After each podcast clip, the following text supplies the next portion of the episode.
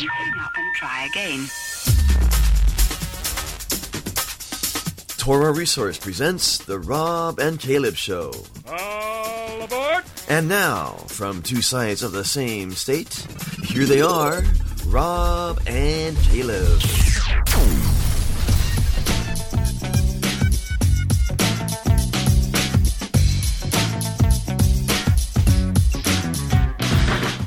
What up? And shalom. Welcome to the Rob and Caleb Show. My name is Caleb Hegg. Mine isn't. That's right, it's not. With me, as always, the Hoff. What up, Hoff? How's it going, brother? How you doing, Mike? I'm doing awesome because Yeah. So Rob's like, "Oh wait, hang on, just a sec. I gotta go before we get on air. I gotta, I gotta go get this thing." And he comes back with that the phone book like catalog for the Society of Biblical Literature, uh, which is it's not the catalog; it's actually the schedule. The staff of Torah Resource, uh, 520 pages. the staff of every year the staff at Torah Resource it's kind of like you get bragging rights if you get your SBL catalog first. And uh, I don't know if Gary got his, but uh, my father and I have not gotten ours yet. Gary, have you gotten yours? Um, we'll see here in a few Hmm, seconds. let me let me go to the index to the V section. And Vanhoff is in there, isn't it? Dan Hague is in here. Woohoo! For those who don't know what we're talking about, every year there is an annual meeting for the Society of Biblical Literature. There's about 10,000 different people, scholars, and all different people who show up and present lectures. And it is just, it's like Disneyland for anyone who's into biblical, uh, anything, anything biblical. And uh, so it's it's the week before Thanksgiving. This year it, it rotates uh, positions, uh, uh, rotates cities every year, and this year it happens to be back in Atlanta, Georgia. Uh, and uh, Gary says he has not gotten his. And so we're just every year we pray hard uh, that the Lord will once again send us. And uh, Baruch Hashem, praise the Lord, I have been able to attend the uh, ETS and SBL meetings every single year, minus one, the year that my son was born. Um, every year since I think 2008. I think 2008, 2007, 2008. Uh, I, the only one I missed was Chicago, and uh, man, they are just such a blessing. Uh, we get to go and see all the latest stuff in archaeology, the reviews of the latest books, all sorts of stuff, and and the greatest scholars that are you know doing work. Uh, it's it's it's wonderful. Um, okay, so at our uh, welcome to the Rob and Caleb Show, everyone. By the way, at our at our programming desk, Gary Springer. Yes, uh, and running our website and the chat room is Mark Randall. Thank you both for the work that you guys do. Join us in the chat room if you want to. It's up and running right now. We got a good uh, good amount of people in there. You can find our chat room and everything about us on the TR Radio website, trradio.com. Go up to the tab above that says broadcast, hover over that, and go down to the Rob and Caleb show. And there you go. You can sign up, thinking sign up for show notes add, everything. Yeah. Uh, Caleb, to our to the Rob and Caleb link site, uh, ask our enemies button. and what we do, you click there, and what we post is like the most recent negative things that we found on the internet, and then we have the some- hate mail. yeah, Yeah. the ask our enemies kind of thing. So, um, yeah, uh, I, I'm not exactly sure how we should even start this show. First, I, I, I should say this: it is October 21st, 2015, which means it's Back to the Future Day. What? So, he's Back to the Future Day? yeah, in in the movie Back to the Future, when he goes into the future in part two, when he goes into the future, he puts on the thing. He, he says, "We're going to go into the future," and he puts October twenty first, two thousand fifteen. He gets there. There's flying cars. There's hoverboards. There's all that kind of stuff. Let's go there. Maybe we'll meet him. Well, here we are. We're the future. The future is now, man. The future is now. I'm not positive, but I think Total Recall is in the year uh, 2017. So now we're waiting for 2017 for the Total Recall uh, year. But anyway, happy Back to the Future Day as well. Uh, last last week we talked about a lot of different stuff, mainly oral Torah. Um, that actor is from Edmonton. Uh, Andre says, which one? Michael J. Fox. Is Yeah, I think he's Canadian, eh? No way. Well, that makes sense, I guess. Anyway, um, last week we talked about uh, we talked about oral Torah, and we'll get into all this in just a few seconds. But uh, so we talked about kind of the origins of the Mishnah and uh, possibly some of the reasons that it was actually written down instead of staying in oral form and those kind of things. Uh, we got a, a comment this isn't really worthy of opening the mailbag, but maybe it is. I don't know. I it's should we open the mailbag for this? It's a comment. Sure. All right.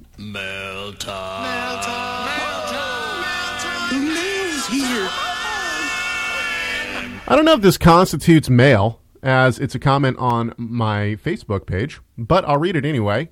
I'm listening to this show now, and he's talking about last week's show, which is show number 96 on oral Torah. I understand that your stance is opposed to oral law or tradition. Now, I'm not exactly sure if I would agree with that statement. I'm not uh, uh, okay. And he says, my question is, why does Caleb wear a kippah if he's opposed to it? That is oral law or tradition. I'm certainly not opposed to tradition, and I don't think uh, Rob is opposed to tradition as well.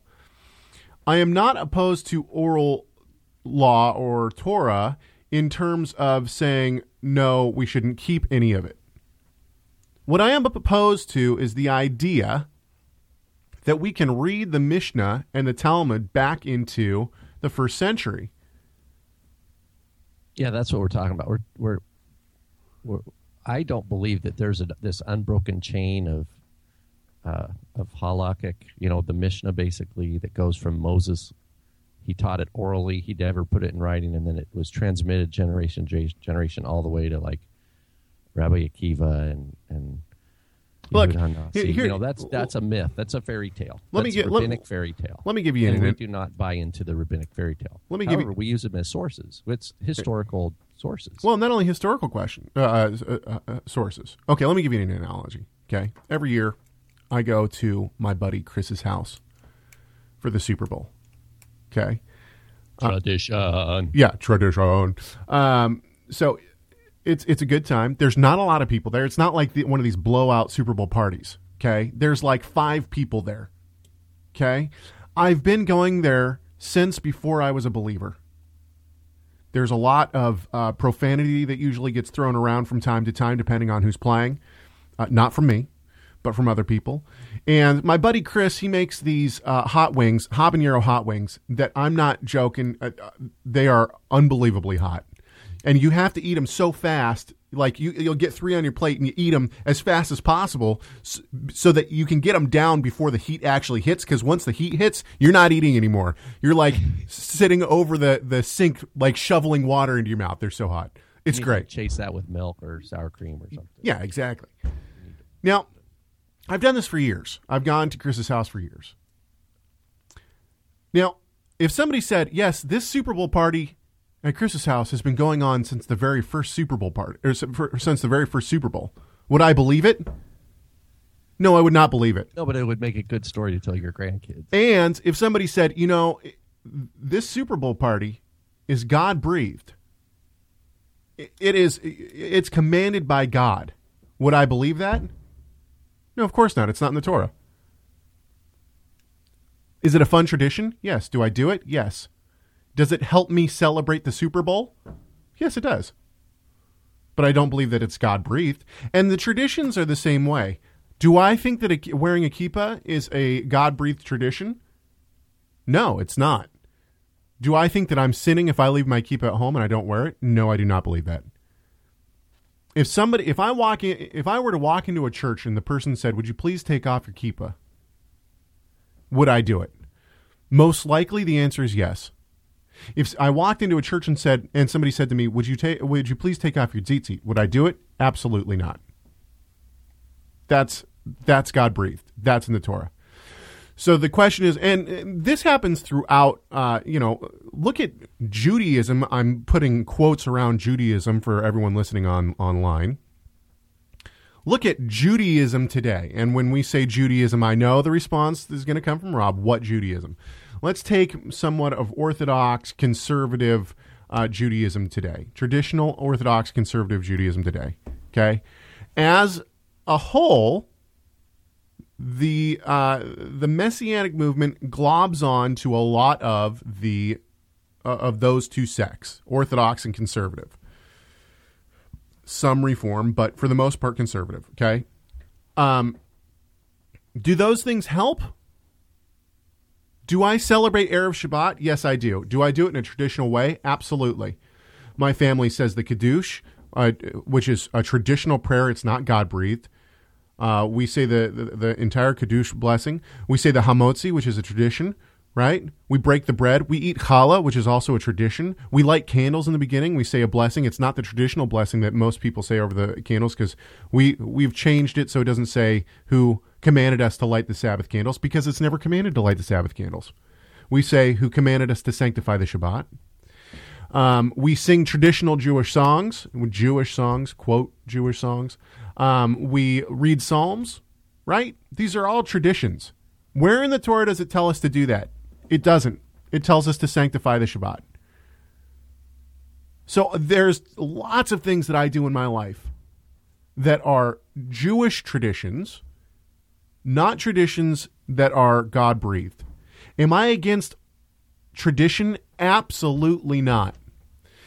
Uh, I, I, mean, I could go on a, a, lot and give a lot of analogies, but no, I'm not against tradition. I'm not even against, and I don't want to call it oral Torah. I think that that's a, the wrong word to use. I'm not against oral Torah, uh, uh but but let's call it something else. I'm not against Mishnah. I'm not against Talmud. In certain areas, when it says that that Yeshua should be boiled in excrement uh, in hell, am I against that? Obviously. I can tell that I can tell that the, Rob's wait, having fun in okay, the chat room. But let's talk about this. What the big claim is there's a romanticiz- romanticization romanticization is that the right word? Romanticizing. Use that word. Of things that are like you know there's a book i've got it somewhere here. It's uh, about how ArtScroll makes books.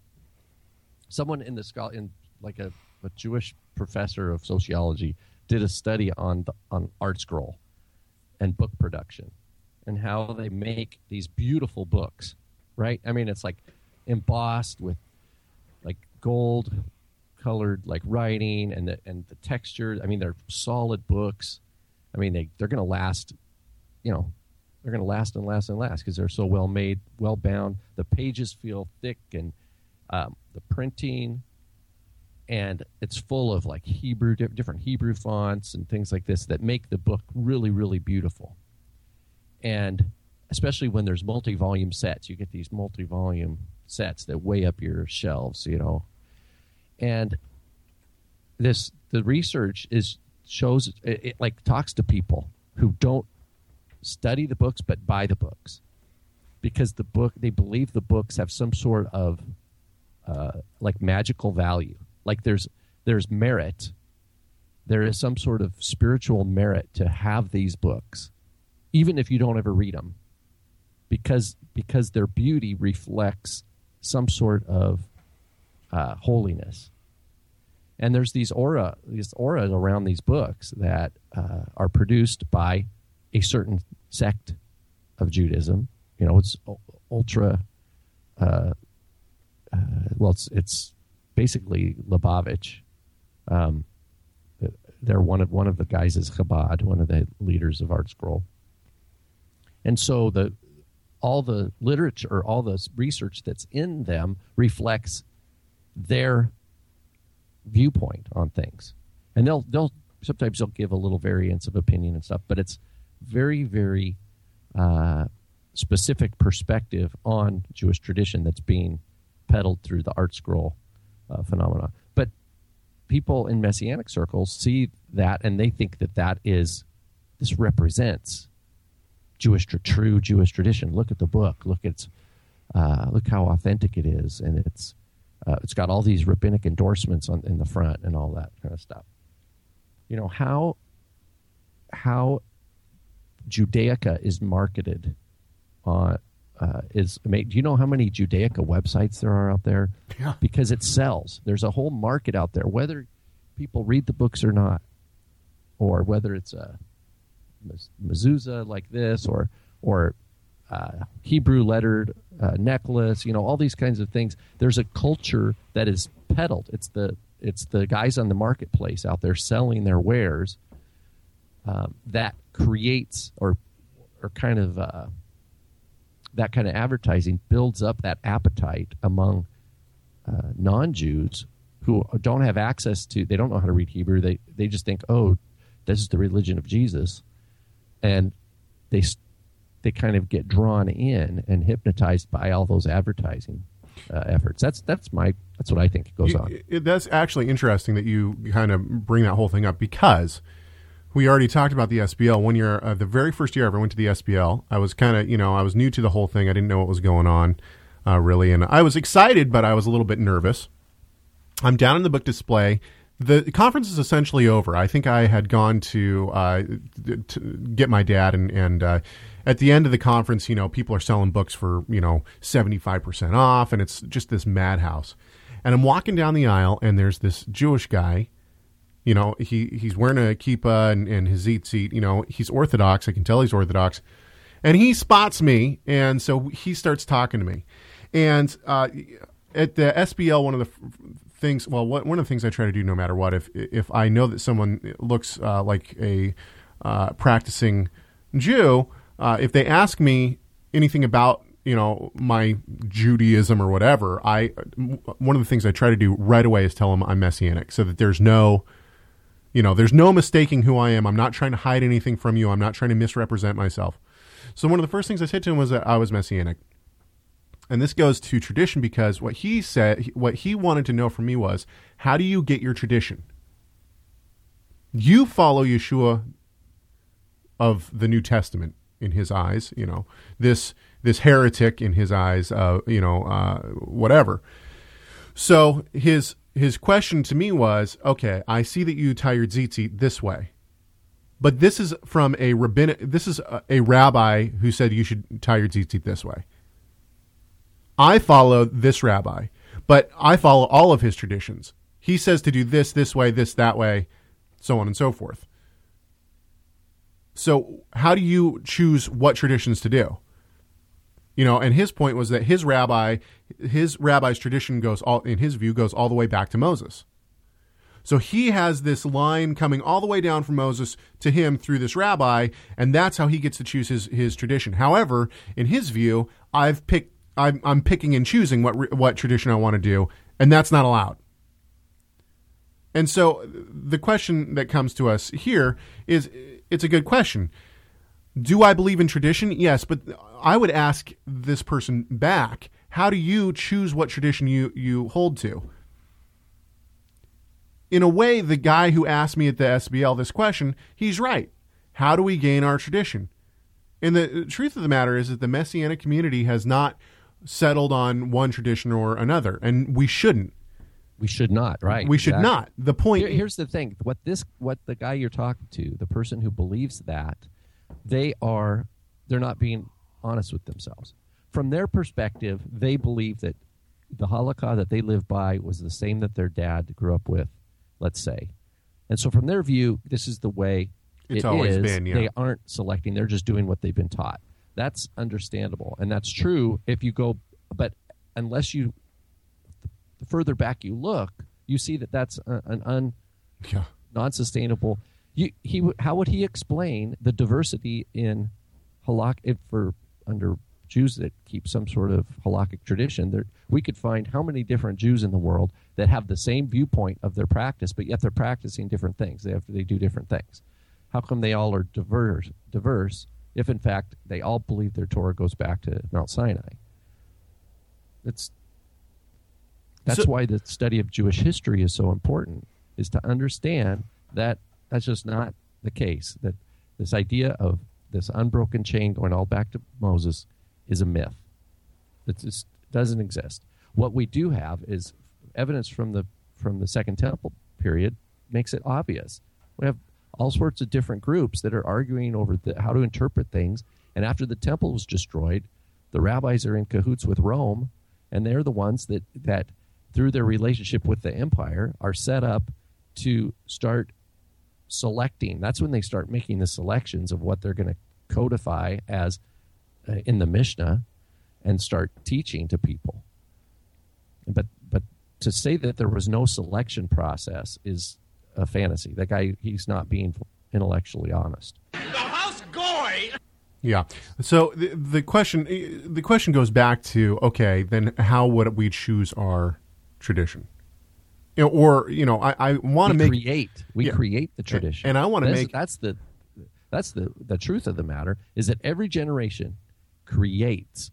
Why? Because every generation, the world is slightly different, and the new generation is responding to to a different set of of uh, environmental and you know political and historical economic situations that the prior generation didn't have to deal with and so what this new generation does is you know they're equipped with some basic tools but then they have to build the new uh, build what the tradition is I think, And- that, yeah, and I think that traditions. I, I think I want to make it abundantly clear. I'm not opposed to traditions. I'm not opposed to even the Mishnah or the Talmud, but I am opposed to saying that we have to keep these things. Right. Yeah, I'm not opposed to it at all. A good book is the uh, I have it somewhere. Um, it's Michael Satlow. It's called Creating Judaism.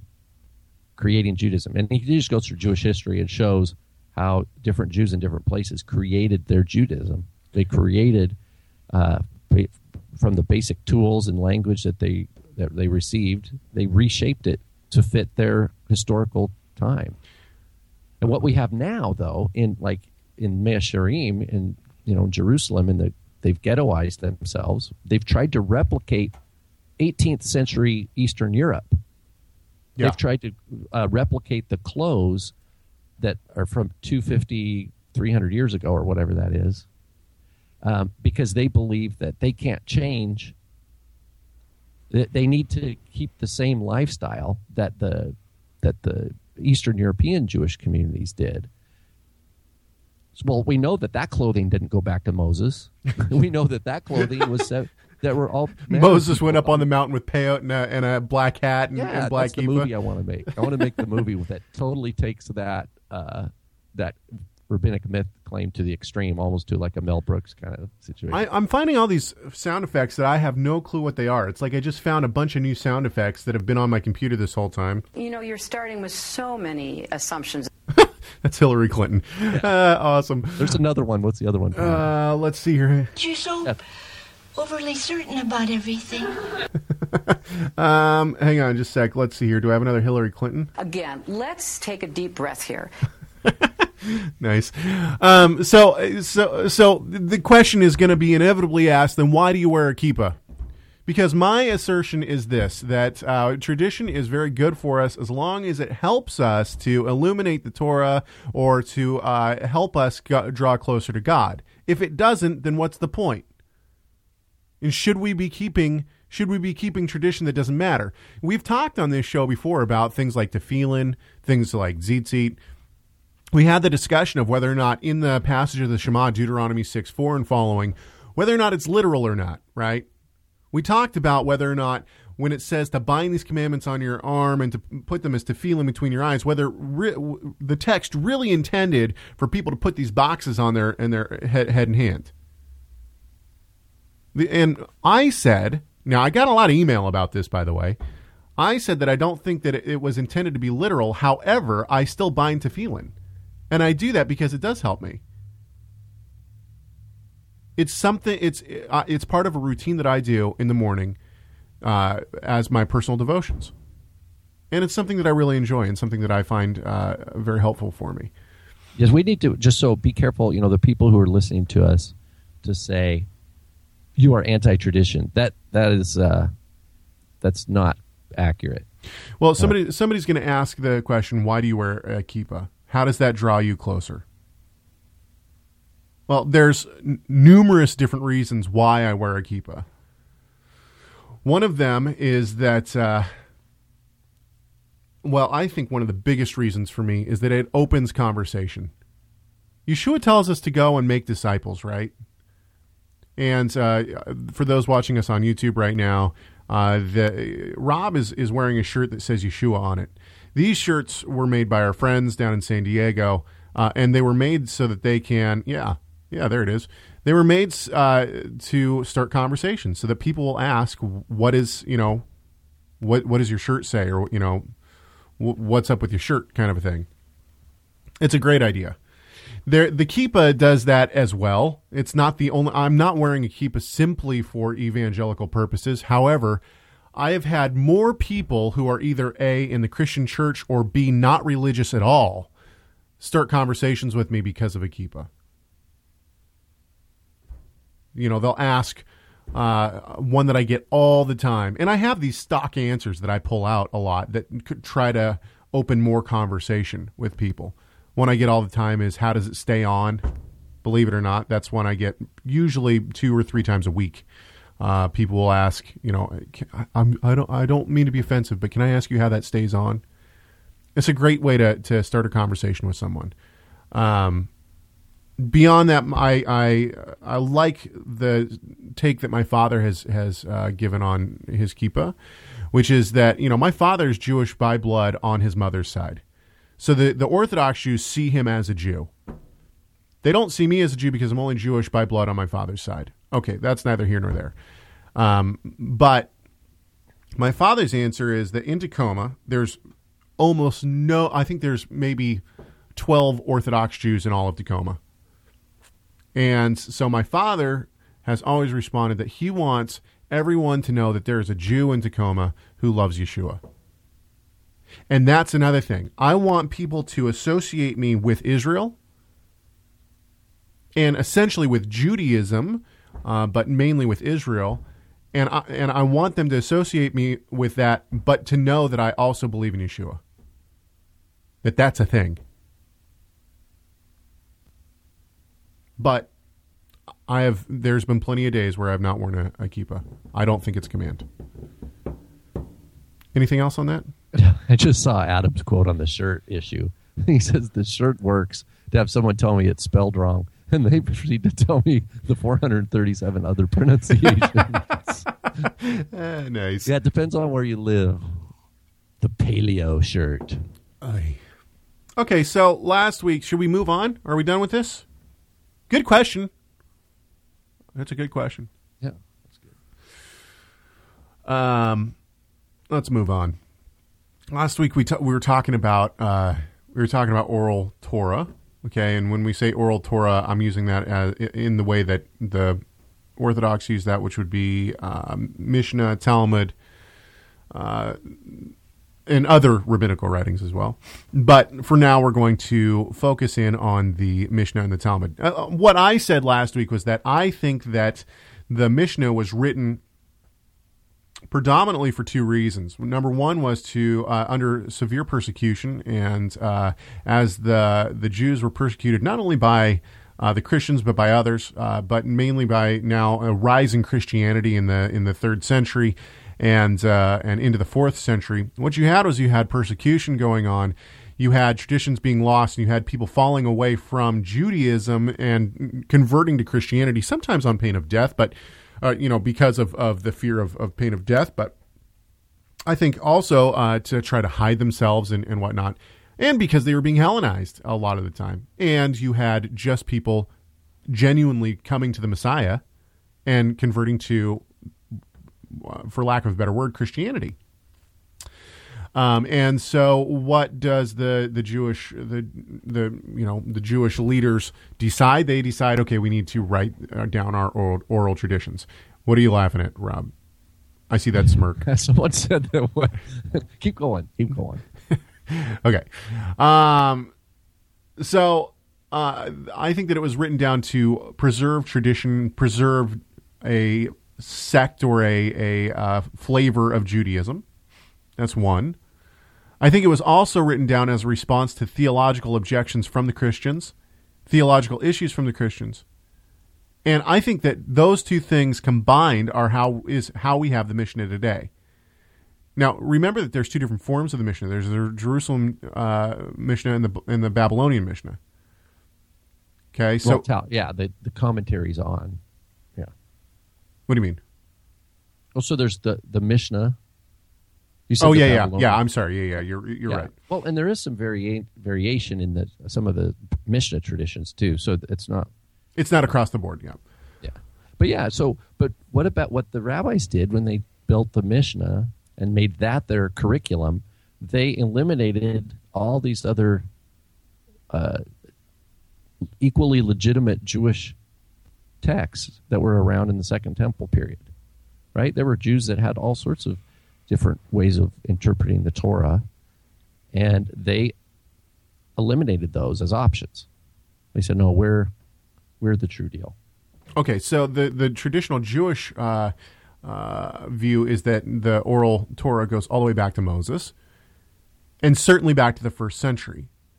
I suggested last week, and I believe that actually it was a, a, a significant amount of the Mishnah is a response to Christianity, as opposed to vice versa.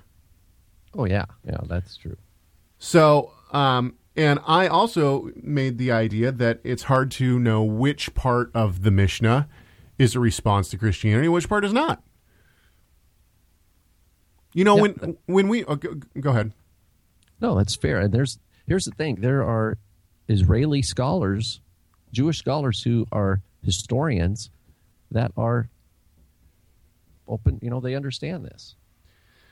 So, uh, They- you know, uh, when, you know, that it's a response to Christianity, and not not exclusively.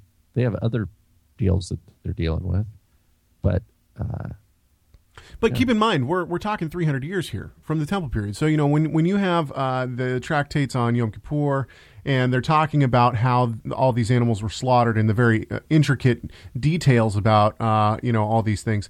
Was this? Uh, my question would be: Is this historically accurate? Some might say yes, it's historically accurate, but the question would be: Okay, we're talking two to three hundred years later here was this actually passed down or was some of this made up because it was what they thought might have happened but they're trying to preserve you know judaism they're trying to preserve uh, you know traditions that you know we're not going to know how to do this or we're not we're going to forget about all these things and so let's make up these little stories that are going to be that are going to preserve all this the answer is well you might think no it certainly is truth but there's no way to tell it would be like me trying to write about the Civil War and not having Google. You know, not being able to get online and, and look at all these history books. You can Google it. Uh, what what it would be like is me just hearing different stories from people and and you know my great great great grandfather uh, fought in the Civil War and uh, you know uh, my my dad said that his dad told him this story that his dad told him this story and and you know well how big does the fish get? You know I caught this fish and it was this big. But by the time it gets to my great great grandson I battled a whale in the North Puget Sound right I mean, that's how it goes. It goes from a salmon to, uh, you know, a, a great a great white shark. Uh, these kind of things. So the question is, how much of what was written down in the in the Mishnah is actual fact? It's not God breathed, so it wasn't preserved like that. And so, uh, do you agree with me on that, Rob? yeah, yeah, yeah. There's a. I wonder if I could find it. I think it's. Um, I'll see if I can find the, the one of the Mishnahs itself. I think it's in Eduyot. I'll see if I can find it here. So I got. oh, go go ahead. No, that that kind of is a story how the how the rabbis um, envision the uh, the issue of collecting. Let's see if I can find it here. I think it's Eduyot chapter two. I, you know what we need? Hey, you know what we need? Okay, I got I, I got a uh, uh, an assignment for everyone in the chat room. Go find. Isn't there like elevator music on like Napoleon Dynamite or something? There's awesome mu- music on Napoleon Dynamite. We need like elevator music, like for when we're trying to find something on Accordance or on the internet, right? So I can just play some elevator music while while we're while I don't have anything like that. I think I've looked for some of that too. Okay, did you find it? No, I'll I'll, I'll uh, give me a give me. Some, Go for it. I mean, you can, I need. can I'm going to need some, a little bit of time to find it here. Okay, well, I got I got something in the interim. So last year at the ETS and SBL meeting, uh, I interviewed Doctor Instone Brewer, and uh, Doctor Instone Brewer is a uh, is the lead librarian at Oxford. He is well, he's a Baptist pastor. The one thing I can say about uh, about Instone Brewer, Doctor Instone Brewer, is that he certainly is a uh, is well read. There's no doubt about that. He is a well read man. Um, I disagree with him strongly on on several different issues, uh, and he's done the Trent project. He's done some other projects what what uh, what he is working on is trying to basically he's connecting oral tradition or the Mishnah and the Talmud, the rabbinical writings back to the first century, and he's trying to weed out different things. Listen to this part of the interview. This is my interview with uh, Dr. Instone Brewer, and I want Rob you to respond to this because Okay. I disagreed with him on this, but I'll let you take it over. This is a three minute clip, so it's a little bit longer than we're used to, but bear with me. So, probably the largest question that is raised in relationship to the Trent Project is how you were dating the various stratum of the extant rabbinic literature. Would you comment uh, comment on that? Yeah, I stumbled into dating when I did my thesis at Tin- uh, at uh, Cambridge on um, the ways in which the rabbis interpreted the Old Testament. I made some very foolish, some very naive assumptions that if the Pharisees and Sadducees are talking to each other, it must be pre 70 because the Sadducees were virtually wiped out at 70. If Hillel and Shammai are there, well, the Shammaites got virtually wiped out at 70. So if the Shammite position is being presented in a positive way, it must be pre 70. And you know, a, a few assumptions like that in order to date things before 70. And also, Can you pause for a 2nd Okay, he got his PhD based on those assumptions that he now looks back and goes, "Yeah, I was really naive." In other words, and he probably did that in the 70s or 80s when, and he had probably Christian, uh, I would imagine, most of his doctoral dissertation advisory uh, uh, committee were not skilled in this. They didn't have the discernment to say, uh, foul. Sorry, go back to work, dude. Go back to your books because you can't do that. No one, no one was.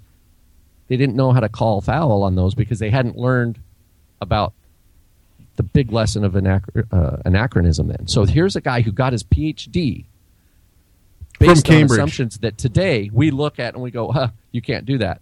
So he could not get his PhD today. He couldn't defend his. He wouldn't Actually, get he his PhD. But no, he, he probably could though. No, the- what I mean, what I mean is, if he wrote the same dissertation today, depending on who his teachers were. they would, yeah. They, they- but he, but what he's what I appreciate about uh, Doctor Stone Brewer here is that he's fessing up to his lesson.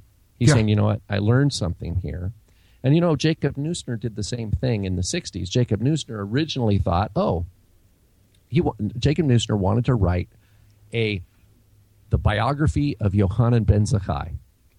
So if you know in, in the all of rabbinic literature, there's a character named uh, Yochanan ben Zakkai who was one of the early rabbis, and he's pre Mishnah. He lived in the late Second Temple period and then uh, into the fir- or second century.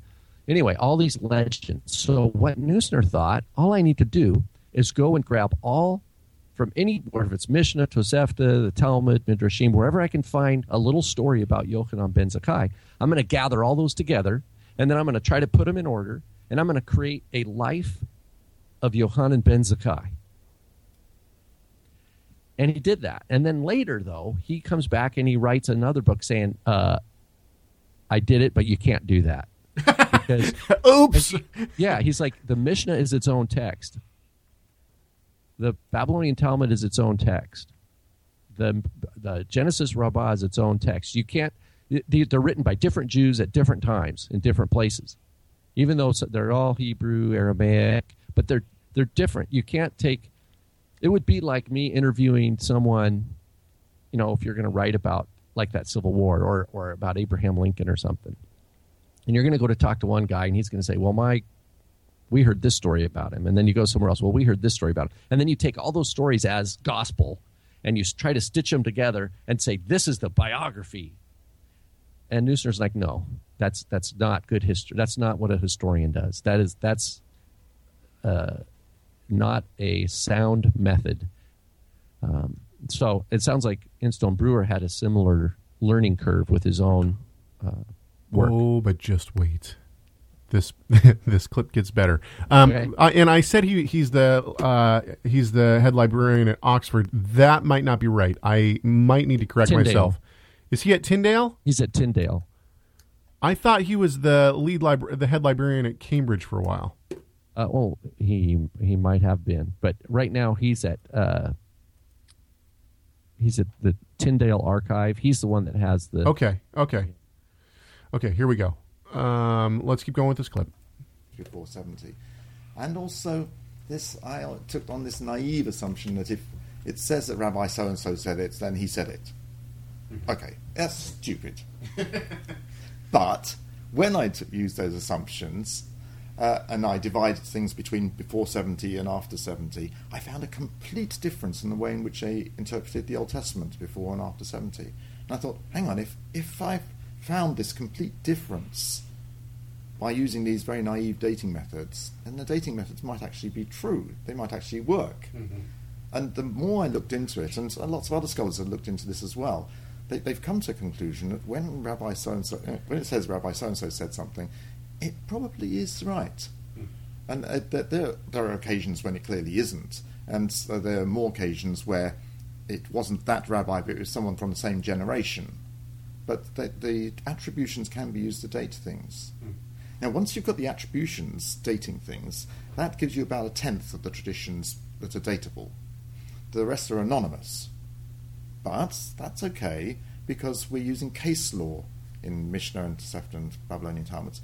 That is, you always base what you're saying on what has been decided beforehand and what's been decided before that and what's been decided before that. And hopefully, down the bottom there, you've got Torah as a foundation, but not always. but the point is, you can make a chronological stairway for each of the laws. So if you've got a date now and then in the sequence, you can date the others relative to that. And also, you, um, you can see in Talmuds uh, they're laying down these discussions in generations. And so you, so you can peel away the layers rather like an archaeologist peels away layers of earth. And Okay. I disagree with this. I and uh, you know I wasn't going to sit in uh, an interview room with uh, Dr. Instone Brewer and uh, call foul, uh, but I certainly wanted to. What do you think, Rob? Yeah, I, you know, I haven't I've never heard the point about how they interpret the Old Testament differently here than there. I don't think that's a a legitimate way to to divide things up. I mean, we've got all sorts of interpretation. Now, I've, I haven't looked at his data. I've looked at his Trent uh, series. I don't know if he's going to continue with that or not. I don't know if he's uh, he started with Berachot, I think. Um, he was going to work through the Mishnah and provide for uh, what what it's like, what was going on in the first century, and how it connects with the Gospels and things like that. It's kind of like a rabbinic uh, background of the Gospels using the the Mishnah and Tosefta. Um, anyway, I found that passage I was going to I wanted to share. Did you find it in a hard copy? Yeah, yeah, go for yeah, it. it's it's it's from uh, here. It's it's called the Tosefta. yeah. This is a tractate Eduyot. And hang on before let before we jump into this, I want to hear the quote. But before we jump into this, or maybe afterwards, set up who the uh, what the Tosefta is, and, and let's date it and all that. You want to do that after the quote?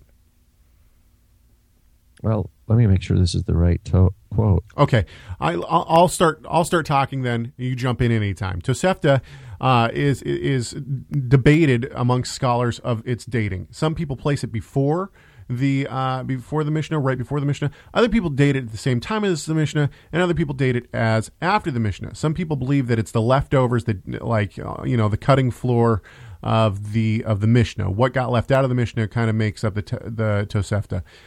I don't know where Rob places it. I place it somewhere either uh, same time to after the Mishnah. Um, I think it was probably closer to the fourth century. I know a lot of scholars place it second century to third century. What do you think, Rob? Yeah, the the Tosefta is it. There's uh, a couple, you know, big name Jewish scholars who try to relate the Mishnah and Tosefta, and it's a complicated uh, discussion because it's the Tosefta is way bigger than the Mishnah. There's more text in the Tosefta than the Mishnah, and it does seem like there are things that were left out. But we also know that in the Jerusalem Talmud, the Mishnah and the Tosefta are both taken as authoritative uh, voices. So they'll quote Mishnah and then they'll talk about it, and then they'll quote a passage from what we call the Tosefta, and then as if that is a valid authority. So, um, anyway, let me read this. Uh, uh, let me read this these passage here. This is from the Tosefta. It says, "When the sages came together in the vineyard at Yavne, they said, "The time is coming at which each person will go look for a teaching of Torah and will not find it, a teaching of scribes and will not find it." Since it says, and they quote Amos chapter 8, Behold, the days are coming, says the Lord, when I will send a famine on the land, not a famine of bread, nor a thirst for water, but of hearing of the words of the Lord. They shall wander from sea to sea and north to east and run to and fro and to seek the word of the Lord, but they shall not find it.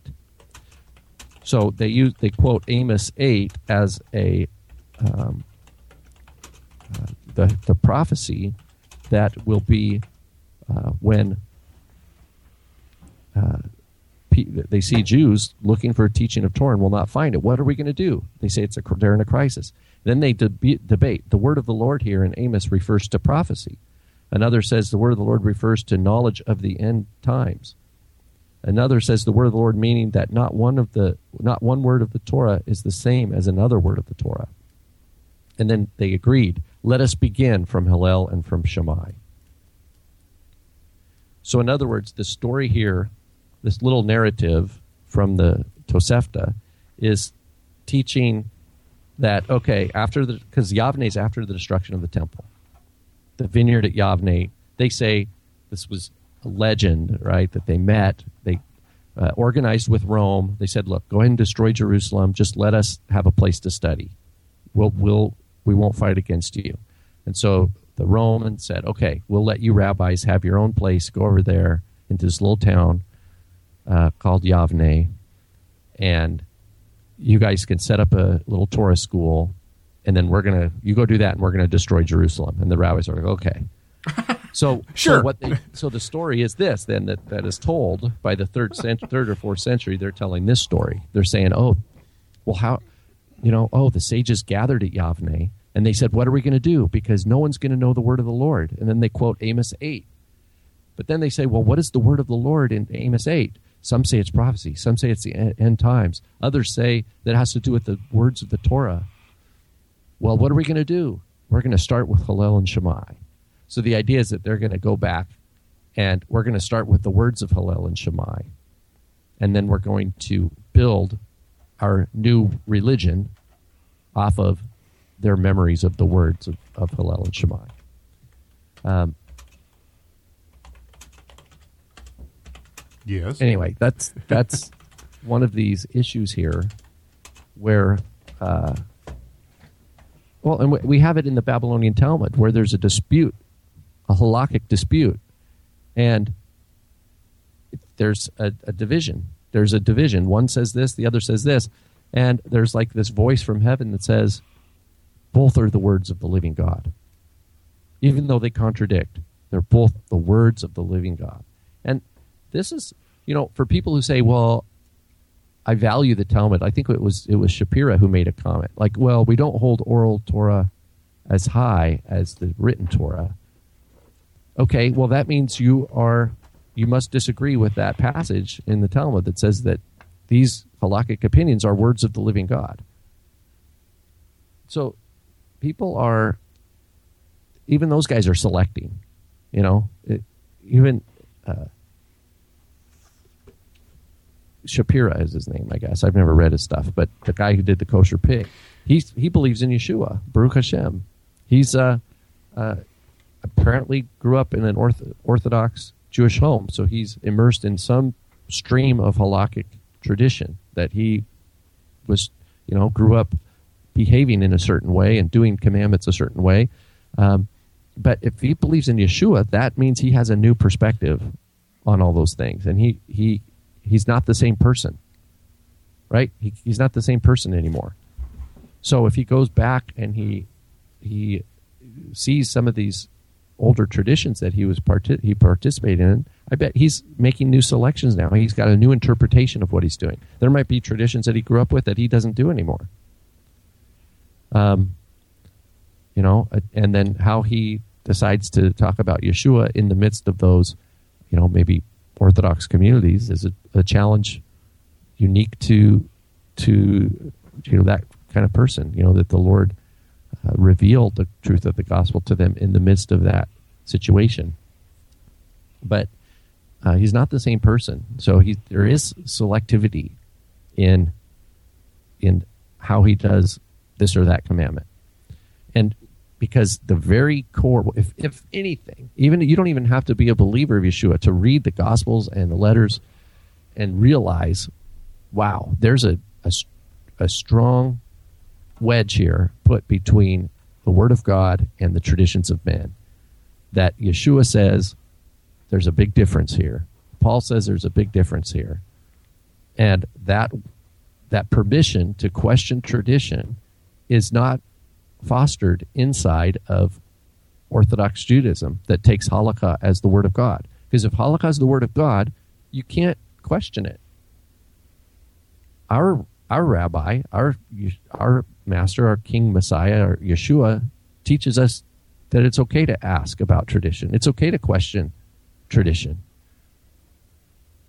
and it's it's an imperative that we have to be on the lookout to make sure that our traditions don't uh, get more weight than the Word of God. That the Word of God is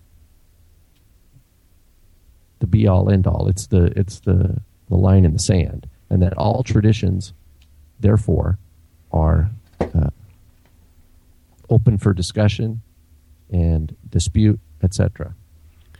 Okay, but so they're not words, but it's not words of God. So you brought up Itzhak Shapira, and uh, again, and I, once again, if you weren't with us last week, uh, this might not be making complete sense how we're going to connect these. Last week we talked about Itzhak Shapira and his book Return of the Kosher Pig, and we were t- the whole discussion about oral Torah came about because Itzhak Shapira basically what he's doing in his book Return of the Kosher Pig is he is um, he's trying to make the case that Yeshua is divine, uh, that he is deity, which we completely agree with. We've done shows on on that. Um, and the subtitle of his book, it's Return of the Kosher Pig, The Divine Messiah in Jewish Thought. So what he's doing is he's going now into rabbinic literature and he's trying to prove the deity of the Messiah that that Orthodox Jews should and do teach within their writings uh, that the Messiah would be and is divine. That's what he's trying to do in this book.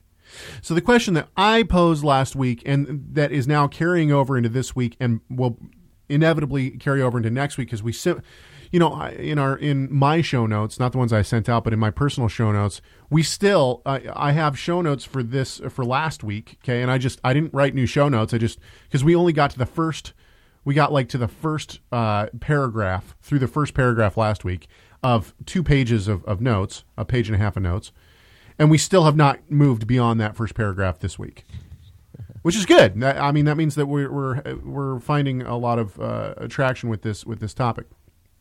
So, um, the question that I asked last week, I'll pose it again: Should we, as believers, try to uh, should we try to reach people on their own level through their own writings? In other words, should we implant the Messiah Yeshua into rabbinic writings or try to illuminate the Messiah through rabbinic writings. So I asked the same question this week would it be okay to do the same thing with Hindu writings? If I go to India and I meet a bunch of Hindus, can I say, look, you believe in Shiva, Shiva or whatever, and that's actually the Messiah Yeshua? Or let me show you how you, what your writings are actually talking about is Yeshua. And what you need to do is believe in Yeshua because that's what your writings are saying. And is it the same thing to try to illuminate the Messiah Yeshua through rabbinical writings? I think that there, I've said this many times on this show, I'll say it again. I think that there is this romanticism with all things Jewish. If a person is from Israel, if they're native. I'm thinking of Saturday Night Live skit. All things Scottish. Yes. If it- yes. Oh, man. that? I, have to make a clip. Have to do that. if you don't know what we're talking It's about. not Jewish, it's crap. Oh, but it, it's not Scottish. Welcome to all things Scottish. Yeah. Anyway, so okay. Uh, the point is, is that you know, and I've seen this recently. I've seen this in the past couple of months. If a person's not Jewish, it's Meshuggah. uh, people who do not know about that sketch have no clue what we're talking about, but that's good. That's good. I'm gonna have to pull that as a sound clip. What are we at? We're at 56 minutes. 56 minutes. Pull sound clip of Rob. No, you can do it better. You can do it better than I. if it's not Jewish, it's Meshuggah. All right. Um, so the point is, is this: uh, you know, if a person's from Israel, born in Israel, speaks Hebrew as their first language, all of a sudden, the people in the Messianic movement assume that they have biblical insight that is unbelievable. If they if Hebrew is their first language, they must know all about the Tanakh and be able to expound on the the Tanakh. And uh, so what you have is you have these Jewish teachers coming in from Israel, and it's like the messianic world is just like, oh my word, this person's amazing. They come in, they give this lecture, and they're totally off theologically. Everything that they say is total nonsense. But the people in the audience are just like, oh, this person is brewing with wisdom. I can, oh, I, he just illuminated the scriptures in ways I've never been able to see before. It's like, come on, are you are you serious?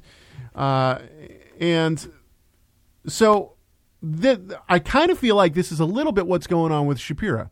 People are looking past the theological errors, huge theological errors in his book, because he must have he's a Sabra and he must have some some insight into uh, all, all this kind of stuff. We're not going to get to the main point of all of this. All of this has one main main point, and uh, and if you if you uh, received the show notes, then you saw the show notes uh, and uh, and the title of the show notes, and that's really where we're going. I'm not even going to bring it up on air. And once again, Rob is chuckling at the chat room. I th- I saw that there was a connection made in the chat room. Somebody was like, "Are you from North? Are you from North Carolina or Florida or something?" The other person's like, "Yeah, oh my word, small world." Anyway, okay, The Rob and Caleb Show, bringing bringing messianics together. souls. That's right. Okay, so uh, now many people know that we are not uh, we're not associated any, any longer at all with FFOZ First Fruits of Zion. In fact, uh, my father Tim Hegg used to be the theological editor for First Fruits of Zion. That relationship has dissolved after a theological shift on behalf of First Fruits of Zion. We won't get into any of that right now. Uh, however, uh, I was sent this. This is from the Messiah Journal, number. I don't know what number this is. 2000, December 2014, 2015, something like that. Uh, December 2014, I believe it is, and uh, maybe January 2015. Anyway, so it's entitled "Return of the Kosher Pig?" Question mark. Uh, can it be that the rabbis used the kosher pig as the name for Messiah? Now, uh, this is done by, they say, Rabbi Doctor Carl Kinbar. Dr. Kinbar uh, louds himself as a uh, rabbinic writings authority of some kind. And I'm not going to read this whole thing. However, last week, uh, Rob, you were asking what, why did he name his book "The Kosher Pig," uh, "Return of the Kosher Pig." I will read this opener from uh, Dr. Kinbar. Uh, I probably, you know, I disagree with uh, Dr. Kinbar on many things. However, uh, I'm sure we agree on some major issues as well. And so, uh, what? Fruits of Zion. What? What? Adam number one. We should get the URL first fruits of Zion, but it's like the letter Zion. Nice. All right. Um, We've got com- comedies. Okay. We Sorry, got- Why we- is it called Caleb? Why did he choose this kosher pig as the title? thanks for trying to get me back to it. I was, but What did what did Doctor Kinbar okay. uh, teach us?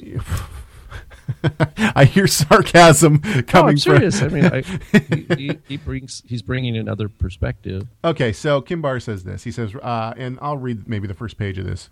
Rabbi Itzhak Shapira's new book, The Return of the Kosher Pig, taps into a long-standing rabbinic discussion about the status of the pig in the Messianic age.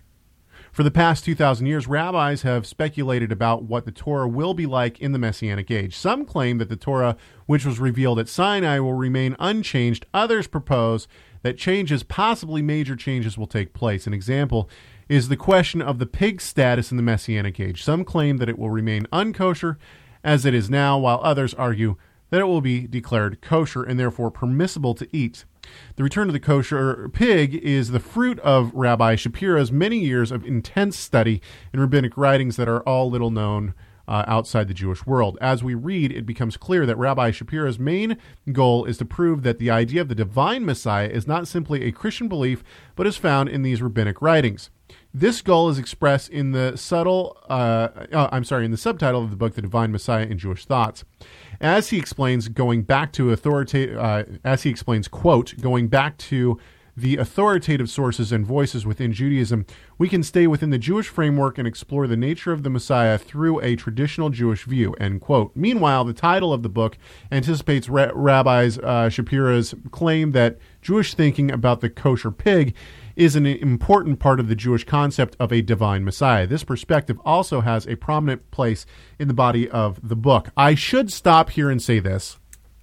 Yes, I agree that this is exactly what uh, Itzhak Shapira is trying to argue from this book. Okay. However, however, the other thing that I get from Shapira's book is this: that he is trying to say that the Jews have had it right the whole time. It's not just that the Messiah is divine within rabbinical work. No. What Shapira is arguing is that rabbinical work is not on par with scripture, but it is it it is somewhat God breathed. That's what I am getting from this book. That we can, Can ta- I, is it is it sacrilegious to say God sneezed? God coughed. It's not God breathed. No, I was just kidding. Anyway. Uh, good one. Uh, do I have do I have comedy drums here? I do. No, we don't. Um, so the point is, is that Shapira here is not just saying, "Oh, look, you teach a divine Messiah." He is equating the Messiah, Yeshua, with other with the writings. He's saying what what you've written about, what the rabbis talk about. They're actually talking about the Messiah. When you see this in your writings, this is the Messiah. It's not like he's saying, look, uh, the rabbis have taught a divine Messiah, and then he shows that. What he says is the divine, the rabbis have taught a divine Messiah, and without knowing it, they've been teaching Yeshua the whole time. See, he deny he uh, Shapira seems to be in denial of the response that that these things, these myths of of Enoch or Metatron, uh, these kind of things that are responses to the Yeah, exactly. gospel. It's uh, In other words, hang on, let, us expand on that. So, so I, I want everyone to uh, hear exactly what we're saying. When the rabbis, quote unquote rabbis, whoever they might be throughout the ages, no matter what sect of Judaism they are ascribing to after the destruction of the temple, when they're writing their works and it's it's becoming this huge corpus of of rabbinical work, what are they doing? They're responding to. They're saying, "Oh, the Christians say this, the believers in Yeshua say this." Well, you know what? We've said that the whole time. How are they? How are they saying that? They're saying uh, this rabbi said this, and this actually goes back to Sinai. What's the problem with that? They're making a lot of it up. They're making it up as a response to Christianity to belief in the Messiah Yeshua. And Rob hit on it. Within this book, Shapira is going to talk about Metatron. Who's Metatron? What's Metatron? All these kind of things. We're going to have to wait until next week because I don't think that we could talk about this uh, subject in 15 minutes to a half an hour. I think that this, you know, because we not only that, but the other thing, and I'm going to use I'm going to use some terminology here that some people might not be familiar with. The other thing that Shapira does is he equates uh, biblical solid theology with things like the Ein Sof and with uh, the you know the different levels of of the Ein Sof. So he's a Kabbalist. Well, I wouldn't say that he's necessarily a Kabbalist. What I would say is that he's trying to. What he's doing is he's taking the Kabbalah, okay, and he's saying, okay, uh, what we can. This is biblical theology. Isn't that what uh, like who was the Mordecai did and back in the the nineties? He had these books, Messiah, and he was teaching the that and uh, Trim did that in the nineties. It was like to to explain Kabbalistic doctrine as a background to understanding the Gospels. Like you could read, like Yeshua was a Kabbalist, basically. Yeah, yeah, exactly. And, That's- that- and, and that's and, and that's then- what Shapira is trying to do. So then the later books like the Zohar and things like that are used to say, oh, see, this is just explaining, you know, what Yeshua did. So you know, we can't. That's and that's just those guys are living in a dream world. So That's- I I wrote a uh, I wrote a uh, paper for Rob's class uh, on what was it Second Temple or no non canonical sec- Second Temple literature was that Yeah. Okay, I wrote a uh, a a paper for that class, and um, in it I looked at Metatron. This was long before I even ever picked up the uh, the book Return of the Kosher Pig. I'm going to uh, read parts of this. Actually, what I'm doing right now uh, for a guided study uh, at Torah Resource Institute, I'm actually revising this paper and expanding it quite a bit. Uh, into maybe 10 to 15 pages. Once it's finished, I will post it on my uh, on my web on my uh, Facebook page and on my website. The name right now is uh, called uh, Megatron, Optimus Prime, Metatron, Ultra Magnus. One of these things does not belong. Um, I might change it. I don't know. And uh, if you don't know who Megatron, Optimus Prime, and Ultra Magnus were, they were all Transformers. And of course, Metatron is not. Well, Enoch was a transformer. Yeah, exactly. We're going to talk about that. Don't don't let's let's not get into it now. We'll talk about that next week.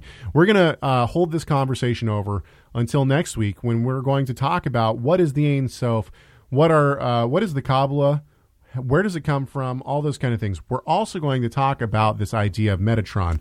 What does Itzhak Shapira say about Metatron in the Kosher Pig that got me so upset and uh, and started this whole conversation off in the first place? In fact, I I contacted Itzhak Shapira about a different matter and brought up to him uh, that someone else was talking about Metatron, and uh, that's how this whole thing began. That's how this whole topic came into being uh, for a show topic, and really, what got me not only upset but uh, super offended, super super offended. Uh, and so I think that uh, we'll make this into another show as well because I think it's worthy of it. I think that this conversation is worthy of it. The thing that we've tried to do, the thing that I've tried to do in this show, okay, and maybe uh, this uh, this has been glossed over, but what I've tried to do here in this show and last show is show that the uh, the the Mishnah and the Talmud are later works, that a lot of them are responses to Christianity. This is important because Itzhak Shapira, and the whole reason I I want to make this clear is because Itzhak Shapira rests on the Mishnah and the Talmud and the Tosefta and other rabbinical works, but he does it with the mindset that these date back before the Messiah. Yeah, that that there's no response. There's no conversation with with believers in Yeshua.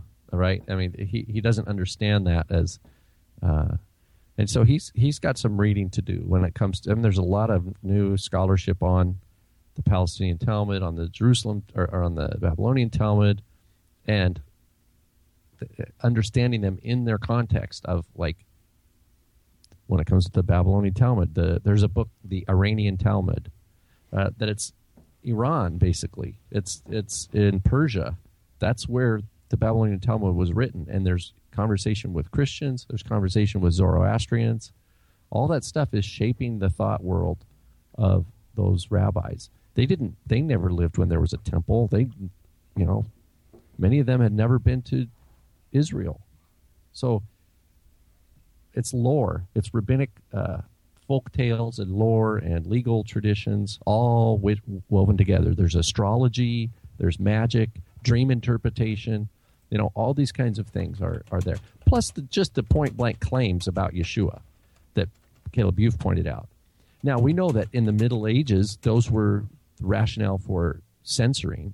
We're not calling for censoring because we we won't we don't have anything to hide. We don't we, we're not afraid of the different documents from history. Yeah, we know that the Gospels are true. We know that the and came the- first. Came Yeah, before all yeah, these rabbinical writings. We don't have anything to hide. So bring it on. Let's just see what your Talmud says. You know, we don't have to. We're not calling oh destroy it or no, but let's understand it on its own right. Let's not try to abuse the rabbinic text by trying to make them be something they're not uh, historically. No doubt. So, uh, just to recap, the whole reason that we talked about uh, Mishnah and Talmud was to show that no, I think that what Yitzhak Shapira has done in his book is he just throws out this this claim essentially. Oh, I'm going to be using the rabbinical writings, and he just assumes that everyone is on board with him, that these writings date back to before the Messiah, and he's able to read all these texts back into the first century. The point is, is no, you can't do that. And so, from the very beginning of this book, from the very beginning, we start with a misnomer. We start with a assumption that is a false assumption. So, from the very beginning, the foundation of this book is already crumbling, and uh, that's a problem. But, um, you know, I, I think that Itzhak Shapira's motives are good. I, I think that his his heart is in the right place. But next week we are going to talk about whether or not uh, whether or not this is doing justice to our Messiah Yeshua, or whether or not it's it's uh, bad. All right. Anything else, Rob? Man, I'll tell you what the uh, the chat room. We had a lot of people in there today. It was good. A lot of good discussion. If you want to be part of the chat room, go to trradio.com, hover over the broadcast tab at top, go down to the Rob and Caleb show, and boom, there you have it. Um, yeah, so next week we will talk about Metatron and Kabbalah and all these kind of weird, zany things. And uh, we hope that you join us. And send us emails, cheg at torahresource.com, or vanhoff at torahresource.com. All we're trying to do, people, is start discussion that uplifts our great God and Savior, Yeshua, the Messiah.